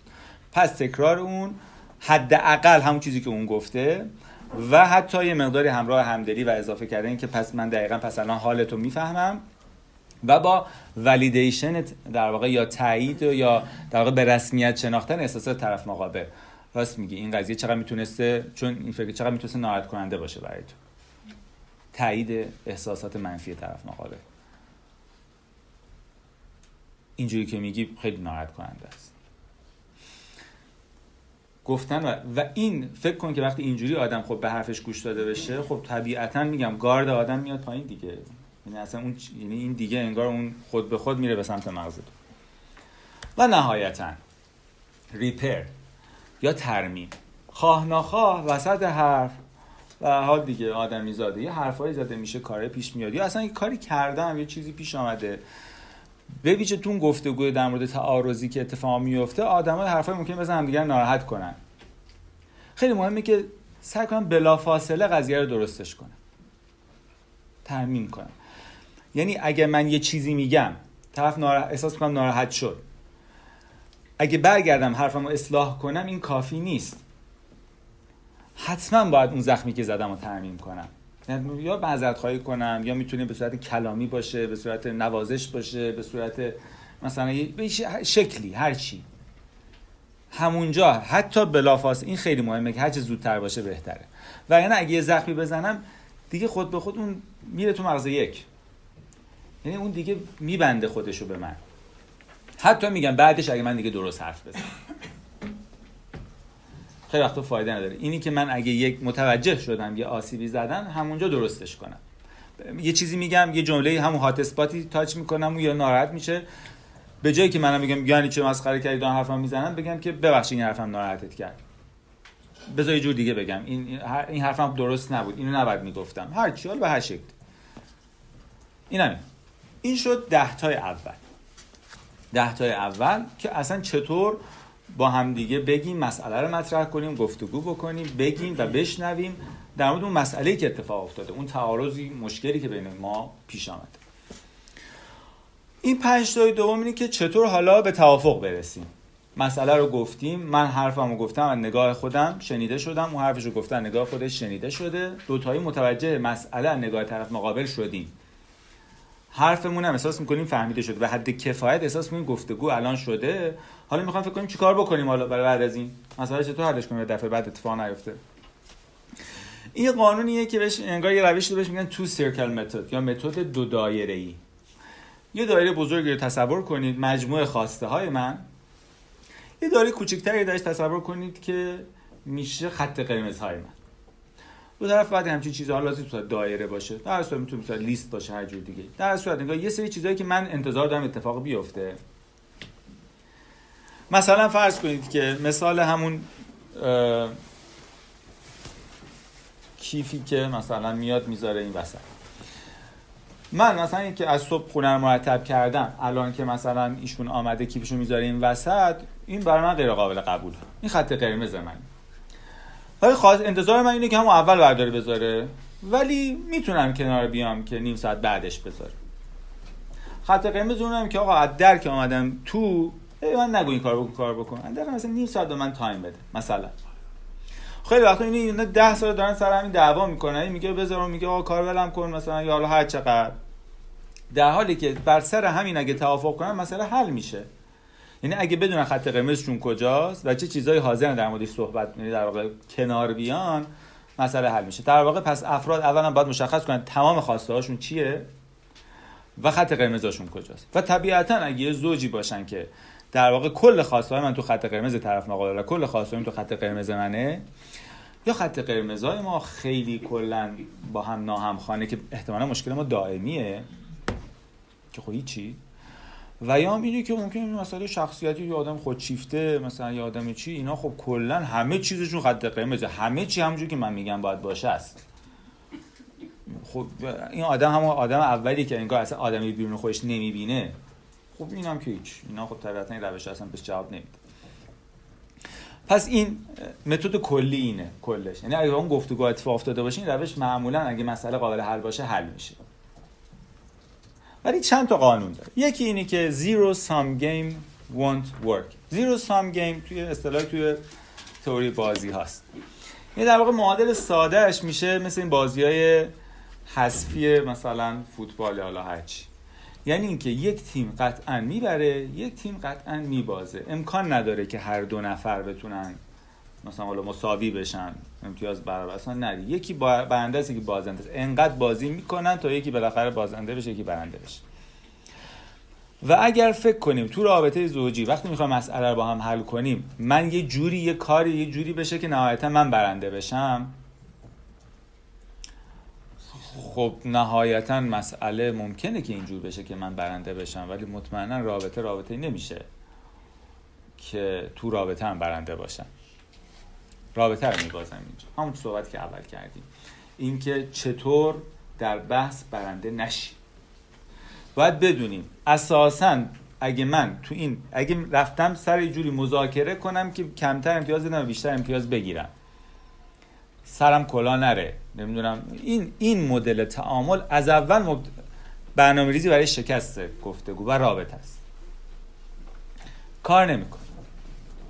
اگر فرض من بر این باشه که این مدل مدل ذهنی من مدل زیرو سام گیم باشه.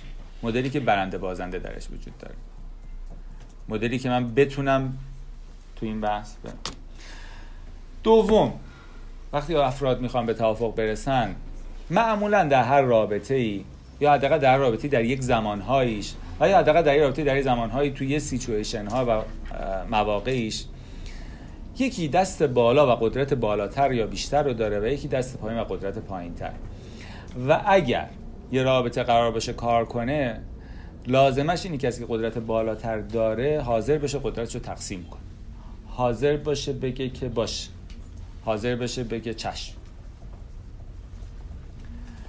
و در واقع بهش میگن که accept influence تأثیر بپذیره از طرف مقابل یا قدرتش رو تقسیم کنه.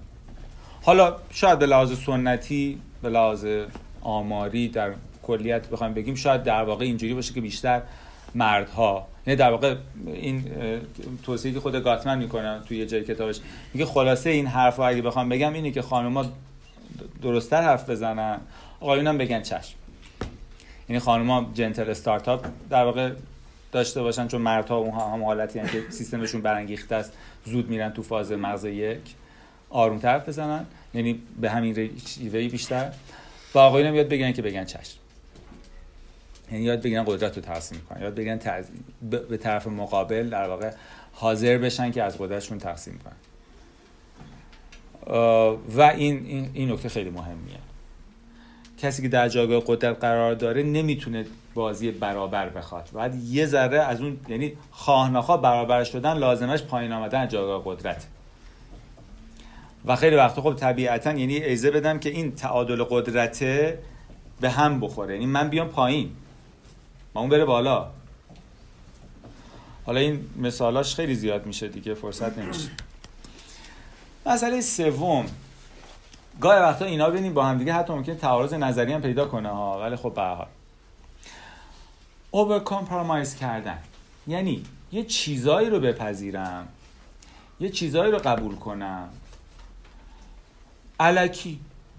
یا مثلا جوگیر شدم خیلی مثلا دیگه الان آمدم کارگاه و کلاس و اینا از مثل خب نه دیگه ما دیگه خیلی مغز دو اینا هستیم و دیگه از این بعد دیگه خیلی می‌خوایم accept influence کنیم. چه هر چی میگیم میگم باش. هر چی شد دیگه گفتن که بگیم چشم ما میگیم چشم. در که یا در توان خودم نمی‌دونم چی کار بکنم یا اصلا دوست ندارم اون کار بکنم. اصلا نمی‌خوام اون کار بکنم. یا یا حالم خیلی بد میشه اگه اون کار رو بکنم؟ یعنی حس بدی پیدا می‌کنم؟ یا اصلا برنامه‌اش ندارم؟ الکی دارم میگم. یعنی قولهایی میدم تعهدات میپذیرم که نمی‌تونم نمی‌خوام که نگهشون دارم. یا اگر بپذیرم با حال بد نگه میدارم. خب اینم فایده نداره. ممکنه باز مسئله رو ظاهرا حل کنه ولی مشکل رو حل نمی‌کنه. مشکلی که یک تعارض ایجاد شده بین ما داره شکافی ایجاد می‌کنه باعث شکافه درون من باشه از این بد حالا حال اون بد بوده از این به حال من بد باشه. چهارم. اگر قولی دادی باید پای قولت باش. یعنی همه این حرفا کلا دست جمع کشکه. اگه ما بشیم حرف بزنیم تاش دو فردا همون کاری می‌کردم که دیروز می‌کردم. باز میگم بیا بشین حالا مغز دویی صحبت کن. فایده نداره که. حالا طبیعتا ممکنه تغییر یه عادتی زمان ببره. خب اینم هست. ولی من میشم صحبت می‌کنم آقا این نظر باشه نمی‌ذارم فردا دوباره می‌ذارم. مثلا خب چه کاری دیگه؟ صحبت کردن نداره دیگه. حالا میگم گاهی وقتا ممکنه که خب نیاز باشه که تغییراتی تو اون قرار داده داده بشه چون به دلیل یک اتفاقی میفته که پیش بینیشو نکرده باشیم به حال اینا استثناءات پیش میاد. ولی اگر من یه تعهداتی که میدم و صحبت می‌کنم بهش وفادار نباشم پایبند نباشم اینا کل حرف یعنی با حرف زدن چیزی حل نمیشه. تعارضات با حرف زدن به تنهایی حل نمیشه. حرف زدن به ما یاد میده که اگر قرار باشه حل بشه از این مسیر بریم احتمالاً بهتر حل میشه. ولی اون تغییر رفتاری هم بسیار مهمه. و طبیعتا بنیاد رابطه بر اعتماده و اگه طرف مقابل اعتماد نداشته باشه. به, به اون یکی طبیعتا دیالوگ دیگه شکل نمی‌گیره. که اعتماد وجود نداشته باشه. چه, گفتگویی؟ احساس کن خب من این حرف می‌زنیم. به حرفم مثلا ظاهرا حرف خوب می‌زنیم. ظاهرا به نتیجه می‌رسیم؟ خب چه تغییر می‌خواد ما صد بار از این حرفا زدیم. خیلی هم میگن از زوجانی که میان. میگن ما به همه رفتیم صحبت کردیم ایشون باز میگه باشه باز می‌زنن حالا میگم گاهی وقتا ممکنه دلایل خیلی متفاوت دیگه ای داشته باشه که مسئله حل نمیشه. تر دلیلش ساده نیست. ولی خب به حال جاهایی که حداقل مسئله قابل حله خب اینم یه قاعده خیلی مهمه و نهایتا. خیلی وقت وقتی مسئله بعد همه گفتگوها حل نمیشه اینه که همون بحث که اول کردیم. مسئله اساسا پرپچواله مسئله اصلا مسئله دائمیه با گفتگو حل نمیشه. یه راه روی کرده راهکار دیگه داره که اصلا بحثش مفصله و میگم چه بسا نیاز به زوج درمانی داشته باشه. ولی خب پس اصلا ممکنه مسئله رو اشتباه فهمیدیم. فکر می‌کنیم با گفتگو حل میشه و نمیشه. گاهی وقتا هم یک unhealed previous injury یا یک زخم قدیمی در واقع ترمیم نشده التیام نیافته وجود داره. یک چیزی یه خشمی یه ناراحتی یه کدورتی ته دل من هست ظاهرا هم زندگیمون خوبه. خشونتی هم به ما جریان نیست. ظاهرا گفتگو می‌کنیم. ولی به خاطر اون در واقع وقتی تو تعارض وارد میشیم اون زخمه در واقع فعال میشه. یاد اون قصه میفتم اون حسه در من زنده میشه. و اصلا وقتی من دلم با طرف صاف نباشه خب نمی‌تونم باش به صلح برسم. سر هیچ مسئله.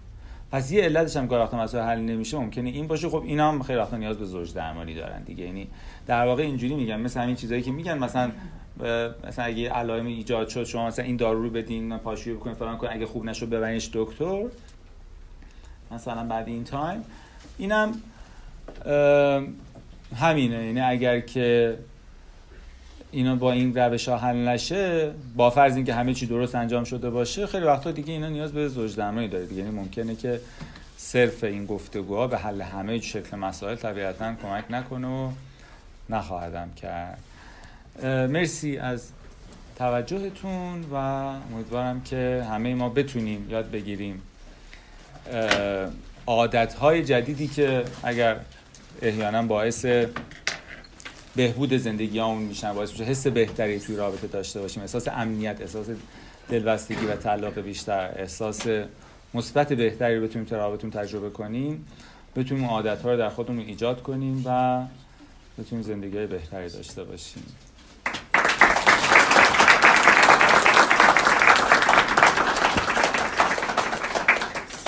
خب تشکر از شما دکتر. خیلی مفید بود.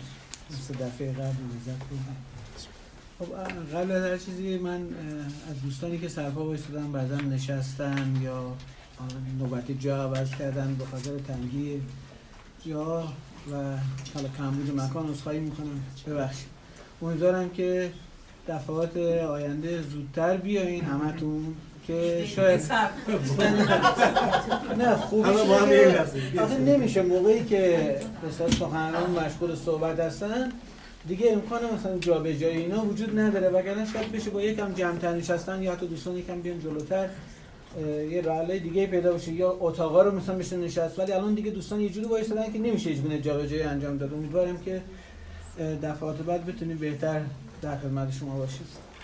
خب و نکته دوم همین که آقای دکتر اگه اشتباهی شما اصلاح کنید حتما.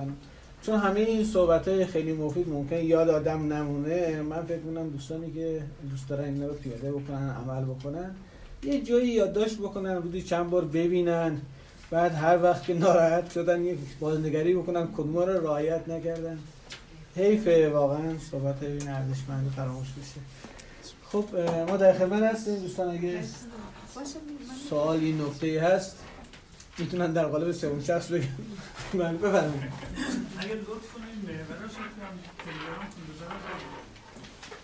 بذارم ما یه چیزایی نوشتیم ولی من حتی موقعی که تمام شد فکر کردم که این مدل نوشتن حتی اگه خیلی هم رعایت بکنیم در دو سه جمله مفید هر, ب... هر یک از قوانین رو بنویسیم اون لذت این صحبت رو خدشه‌دار می‌کنه. بعد کل صحبت رو گوش بکنه مگر یک چیزی بنویسیم که دیگران ترغیب بشن بخونن؟ همین.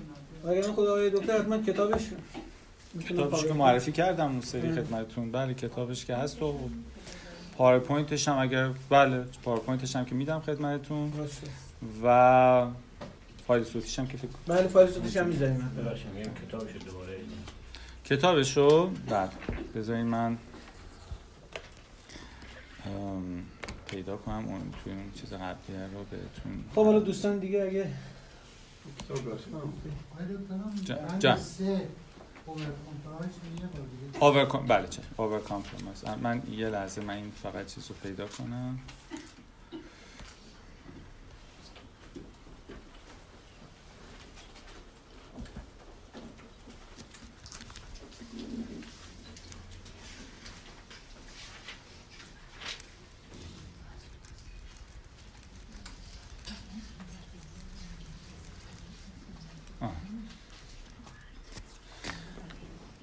اوور کامپرومایز یعنی اینکه شما زیادی کوتاه بیای. یه, یه حدی داری در واقع تو خط قرمزای خودت وارد بشی.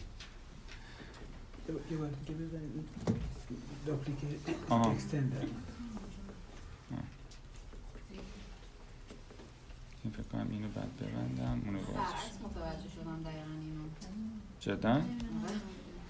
پس خوب شد که پرسیدم گفت جوگیر نشد.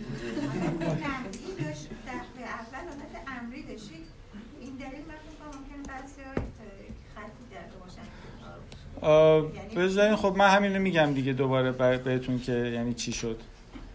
تو خط قرمز خودتون کوتاهی هم یه عادت خوبه دیگه خیلی تو خط قرمزاش آدم به هیچ عنوان نباید کوتاه بیاد. خط قرمز دیگه. خط قرمز یعنی یه کاری که اگه انجام بدم حالم بده این عادت رو اگه از بین ببری که خب شاید حال من اشتباه نه دیگه حال من که اشتباه بد نیست. حال من با شناختی که فرض کنم از خودم دارم با می‌دونم که من اینجوری یا خط قرمز هم نیست. کاری که می‌دونم از قصد ندارم انجام بدم. با شناخت از خودم دارم می‌دونم انجام نمیدم. یعنی الکی الان دارم میگم بس تموم شه. یعنی یا در واقع قولهایی بدم که می‌دونم نمی‌تونم یا نمی‌خوام یا نمی‌تونم. بعضی هستن مثلا میگی مثلا الان با تو نشسته مثلا طرف مثلا الان اون ور شهره میگه آقا کی میاد؟ میگه ده دقیقه دیگه الان اونجا. دیدم آدم این شکلی. یا حالا کلا نمی‌تونن زمان رو تخمین بزنن هرچی خب اگه بگی به طرف یه ساعت دیگه هم اونجا طرف حرفی نداره اصلا دعوا نمی‌کنه. این کلا اصلا قولایی میده که نمی‌تونه انجام بده. یعنی اصلا اساسا قول دادنش برنامه‌ریزی برای زیر قول زدنه. گاه وقتا اینه یعنی در واقع تعهداتی میدم که نمی‌تونم بهش عمل کنم. گاه وقتا هم نه. در انگار ممکنه عمل کنم. ولی اگه اون کار بکنم دیگه احساس خوبی به خودم ندارم. یعنی روی ارزش خودم پا گذاشتم. یعنی نمی‌دونم روی یک چیز خیلی مهم بوده که برام مهم بوده تو این زندگی ازش صرف نظر کردم.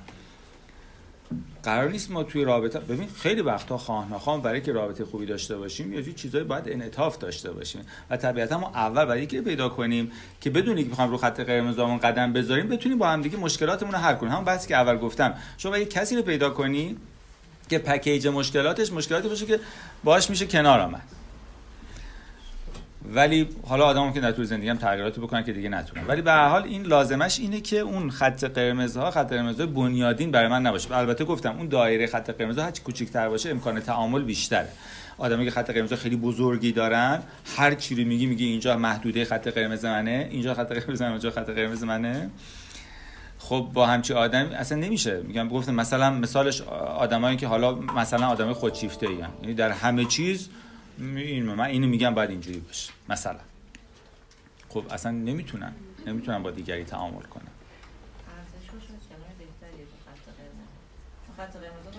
حالا خط قرمز فقط بر اساس ارزش ها نیست. یه بخشش بر اساس ارزش. بخشش بر اساس سنخ روانیه. بخشش به دلایل چیزای دیگه است. ولی خب بر بخشش هم حتما ارزش یه دانش جدیدیه. ما باید اصطلاحات قبلیمون رو عوض کنیم. هی بخوایم ترجمه بکنیم به چیزایی که قبلا بلدیم. که ما قراره مهارت‌هایی یاد بگیریم که روابطمون رو کنیم وقتی ما خط قرمزامون هم کم کنیم. یعنی داریم رو مهارت انسانی خودمون به شخصه کار می‌کنیم. خط قرمز منظورم چیزایی که نمیشه کم کرده. بخشش هست. جا. نیاز اینه که من احساس احساس نیاز دارم که احساس کنم که رو حرفتون می‌تونم حساب کنم. تقاضا اینه که میشه دفعه بعد من که همون ساعتی که گفتیم همون ساعت بیای. تقریبا مت... انگار از اون منتج میشه. این کلیتر این مصداقی تره یعنی شما رو فهمیدین که نیاز تو بگو. یعنی بهش بگم که من رو حرف تو حساب بکنم. بعد چهار تقاضامو بگم. سه ببین یک یک اینه که میگم این اتفاق افتاد. دو احساسمو میگم. من خیلی ناراحت شدم. خیلی مثلا مضطرب شدم. هرچی سه میگم که من احس... مثلا فرض کنید مثلا فرض کنید قرار بود این ساعت مثلا دو بیاد دنبالش دو 45 دقیقه آمده. میگه مثلا شما قرار بود دو بیاد دو 45 دقیقه آمدی. من خیلی خیلی بهم برخورد. خیلی ناراحت شدم. خیلی مثلا خجالت کشیدم. خیلی عصبانی شدم. هرچی سه من نیاز دارم احساس کنم که می‌تونم روی قولی که به من میدی حساب کنم. می‌تونم رو حرف تکیه کنم. چهار. میشه ازت بخوام که دفعه بعد که میگی دو دو مثلا دو بیای دوستان دیگه. این مهارت مثلا خود کنترلی مثلا این این همش همینه دیگه که مثلا من بتونم رو اون قسمت از کارهایی که فکرایی که می‌کنم لاقل کنترل داشته باشم روی این صحبتی که دارم می‌کنم مثلا به شما چی دارم میگم. بعد این خیلی سخته. خب مثلا ما همش یاد گرفتیم بخونیم حفظ کنیم بریم امتحان بدیم. من شخصا خودم اون مثلا از اول همینجوری بوده دیگه. تازه اگر هم نمره نمی آوردم دوباره انقدر میخوندم. حفظ کنم برم بعد الان خب همه چیزا همینجوری با خودم همینجوری می‌خونم. مثلا با خودم می‌گفتم که خب حالا چند سال اخیر حالا اینجوری نبوده. ولی اینکه تعملی بکنم روی اینکه خب حالا چرا مثلا این حال بهم داره دست میده؟ مثلا این ایراد حالا از طرف مقابل هست. یعنی اینکه خودم یاد بگیرم یکم سلف کنترل خودم دستم بگیرم. این این خیلی مهمه. به نظرم این خیلی باید توی این مقوله‌ای که شما حالا گفتین این خیلی همجور که گفتم به حال آره ببینید اینا یادگیری یک شیوه جدیدی از ارتباط برقرار کردنه که طبیعتا یادگیری شیوه جدیدی از ارتباط برقرار کردن با هیجانات هم دیگه. یعنی طبیعتا اگه ماها به طور سیستماتیک انگار عادت انگار عادت اولیه‌مونه که وقتی هیجانات منفی ایجاد میشه یا سریع نادیده می‌گیریم فراموش می‌کنیم ولش می‌کنیم رهاش می‌کنیم ازش میگذریم اینا. یا میریزیم تو خودمون یا یا میریزیم تو طرف پرخاش می‌کنیم داد بیداد می‌کنیم سرستا می‌کنیم. یا اینی که مثلا قهر می‌کنیم سکوت می‌کنیم هیچی نمیگیم. یعنی اینا همه اینا مغز یکیه دیگه. اونجا یعنی کنترلی توش نیست اینجا اسمش کنترل کردن نیست. زیر اینکه در موردش صحبت نکنم بهش نمیگن کنترل کردن. ممکنه حالا اون لحظه چون توی دی پی ای هم توی برانگیخته هیجانی هم اون لحظه نباید چیزی بگم. ولی 20 دقیقه بعد نیم ساعت بعدش حداکثرش دیگه فرداش حتما باید بگم. این خیلی ببین این کنترلی که من الان که عصبانی ام وارد گفتگو نشم یه بحثه. اینکه کلا قضیه رو سانسور کنم بزنم کنم یه بحث دیگه است. مثلا همون که همونجا وارد نشه خیلی سخته. بله. همین خود کنترلیه. خب خب اینا مهارت می‌خواد ولی خب گاهی وقتا آدما معمولا وقتی بحث شروع میشه هنوز تو حالت کنترل هستن. ولی یعنی احساس می‌کنن که یعنی ضرب قلبشون بالا هست. فکر می‌کنن که زیادی رو خودشون اضافه می‌کنن می‌تونن صحبت کنن. اگه یاد بگیرن آقا وقتی اینجوری شد صحبت نکن صحبت نکن اتفاقی پیش نمیاد اون لحظه. ولی وارد صحبت, صحبت میشن که حالا نه صحبت منطقی سعی می‌کنیم صحبت کنیم بعد منطقی نمی‌تونن صحبت کنن. یعنی خیلی وقتا خودشون نمی‌فهمن میگه من حرفی نزدم ولی تو نوع نگاهش تو لحن کلامش تو بادی لنگویجش این پرخاش رو به طرف مقابل منتقل می‌کنه. یعنی ممکنه بگه من حرف بدی نزدم ولی مدل نگاه کردنش جوری که طرف خود به خود تو کار دفاعی میره. بعد به این دلیل خب دیگه. بسیار ممنون. دوستان دیگه؟ بفرمایید. بفرمایید. جان. چون شاخص بین اون مسائل غیر قابل حل مربوط به شخصیتی افراد هست و اون مسائل قابل حل که سریعا این رو تفکیک کرد و وارد اون حوزه‌ای که من نمی‌تونم روش حتی با این متدهای ده اضافه پنج شما روش کار بکنم یک شاخص دم و شاخص اصلیش اینه که مسائل قابل حل مسائلی که ربطی به ذات شخصیتی آدم ها نداره تفاوت ذات شخصیت آدم ها نداره.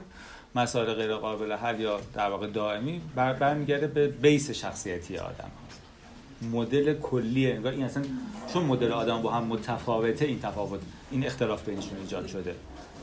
یک مسئله نیست که به سوء تفاهم داشته باشی یا این یه چیزی رو نمی‌دونه یا اون یه چیزیه که خبر نداره یا چیزی یعنی که اگه می‌دونست یه جور دیگه کار دیگه می‌کرد. یا اگه این مسئله هر کنن دیگه درست میشه. من شخصیت که یا شخصیت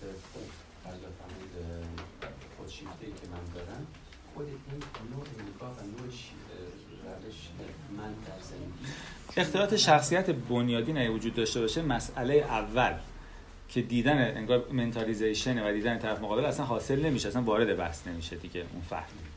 یعنی اون اصلا منتفی میشه کلا. وقتی که بیس در واقع پرسونالیتی فرد اختلال ساختاری داره اصلا نمی‌تونه طرف مقابل ببینه. به خاطر که اینقدر درگیر مسائل شخصی خودشه حالا بدون ژنتیک یا تربیت یا محیط یا هر چیزی خب بله این که اصلا منتفیه کلا. در مورد آدم‌هایی داریم صحبت می‌کنیم که مشکل جدی اختلال شخصیت مشکل اختلال شخصیت ندارن داشته باشن اینا اصلا جواب نمیده این راه حلا قابل تعمین به هم اختلافاتی که در روابط دوستانه یا همکاری اینا پیش میاد هم هست؟ هر رابطه ای که خود رابطه برای ما مهمه. ببین اینا ممکنه اشتباه باشه توی دعوای حقوقی در مورد مثلا اینا رو به کار بردن. دلیل نداره که من خب نه اتفاقا اونجا فقط برنده شدن مهمه. توی هر رابطه که خود رابطه هم یعنی صرف نظر نتیجه این بحث خود رابطه هم برای من مهمه که خوب بمونه. حالا با فرزنده با نمی‌دونم دوسته با هر کسی هست. ولی خب طبیعتا تو مدل فرزند هم بستگی داره که خب به سن فرزند و اینا این گاهی وقتا ممکنه که نیاز باشه وارد از یه جایگاه خب قاطع و بالاتر صحبت کنه بعضی وقتا نیاز باشه که دیالوگ برقرار کنه بستگی به شرایط. جا. بفرمایید. این لازمش اینه که این دانش رو هر دو طرف داشته باشن دیگه. یعنی که من هی تلاش کنم که اه، اینا رو اعمال کنم بعد انتظار داشته باشم که جوابم بده. اینا واقعا باید منتقل بشه یا نه؟ ایدئالش قطعا اینه که شما میفرمایید ولی به تجربه من دیدم که وقتی یکی از طرفین این روش ها رو به کار بگیره گفتگوها نهایتا از اونجا از اون چیزی که بودن بهتر میشه. یعنی وقتی که یکی از طرفین مثلا من هم مدل آی مسیج مثلاش مثلا مطرح می‌کنه شانس این که پاسخ مثبتی بگیره بالاتر میره ولی مطمئنا ایدئالش قطعا این خواهد بود که هر دو طرف به کار بگیرن این روش رو قطعا ولی اینجوری نیست که یک طرفه باشه بی تاثیر نه یک طرفش هم کار می‌کنه. و تو پژوهش هم دیده شده که یک طرفش کار می‌کنه. کس دیگه هم هست؟ سوال بگید. بله. یه چیز می‌خوام فقط معرفی کنم کتاب هنر گمشده گوش دادن از انتشارات صابرینه که توی اون کتاب دقیقا همین چیز رو معرفی می‌کنه. چطوری بتونیم شنونده فعال باشیم. نکاتی که شما گفتین رو کاملا باز می‌کنه و با تمرین های عملی. توضیح میده. بعد چطور خوب گوش کنیم و بعدش چطور حرف بزنیم؟ خوب حرف بزنیم. همه عملی خوب کتاب. خیلی خوب. آره من ندیدم ولی خب انشالله. گوش دادن. از انتشارات صابرین اونجا هم یه روز خانم میرزایی اینو کتاب اینجا ارائه بدم و بگو. بله. فرصت خوبی سایتش هم تقریبا فصل اولش رو دانلود رایگان گذاشته که بعدش اونو بخونید برگردید ولی نهایتا قطعا خب مثلا خب منم کتاب معرفی می‌کنم و اینجوری به نظر می‌رسه کتاب خب خیلی خوبه. ولی واقعا دو صد گفته که چه شود؟ دو صد هزار گفته چون نیم کردار واقعا نیست. یعنی این چیزا رو همین حرفایی که من امروز زدم رو خیلی وقتا این زوجینی که اتفاقا می‌بینی از سطح اجتماعی خیلی پایین هم هستن. که خیلی دقدقه های فلسفیشون کمتره. خیلی مثلا مطالب, مطالب خیلی بر پیچیدگی های مطالب خیلی مثلا براشون زیاد نیست. مهارت های ساده ای رو گوش میدن و به کار می‌گیرن و زندگیشون درست میشه. در حالی که اون مثلا دوستان خیلی انتلکتوال تر و تحصیل کرده تر درگیر یک سری مسائل نظری میشن. و حالا هی سعی می‌کنن تکنیک ها و مهارت ها حالا این مثلا چه جوری حالا مغز دو دقیقه این کجای مثلا این مثلا اگه ما روش های الکتریک مثلا, مغناطیسی هم هست برای که اینا رو بشه مثلا آره. و انگار انقدر بحث نظری میشه intellectualize میشه یه مکانیزم دفاعی دیگه intellectualization یا ذهنی سازی.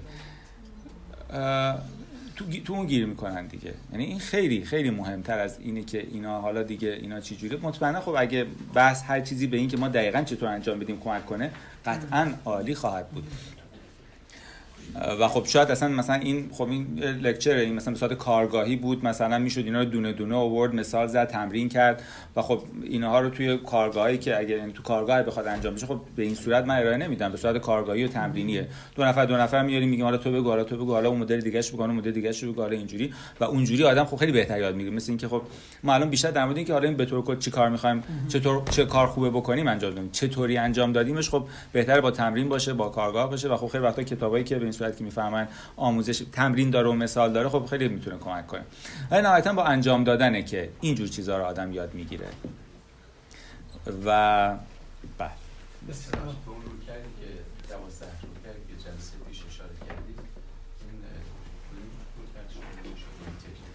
متد اون متد گاتمنه دیگه. گاتمن متد کاپل تراپی نه نیست.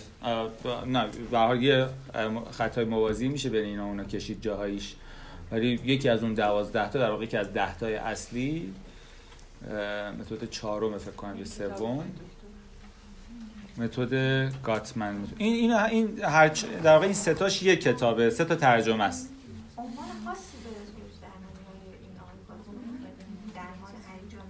نه دیگه هیجان نداره مورد سوجانسونه. ببین اینا بزنین بهتون نشون بدم عنوانش رو که اینه. ببینید. ببینید این. اینا حالا هفته چیزه. این متد اول cognitive behavior نه CBT نیست. یعنی این emotional Gottman method couple therapy. اسمش اسم خودش. Gottman method couple therapy. میشه اون که دوستان گفتن رو اجازه بدین که من اینو یه اصلاحاتی بکنم براتون بفرستم. چون یه دو تا اسلاید می‌خوام بهش اضافه کنم. دسته‌بندی humanistic existential بله. توی couple therapy ا دیگه. خب یعنی اون EFT دیگه آره. اون یکی دیگهش آره. این دوتا توی دستن. خواهش خسته نباشید میگیم خدا همه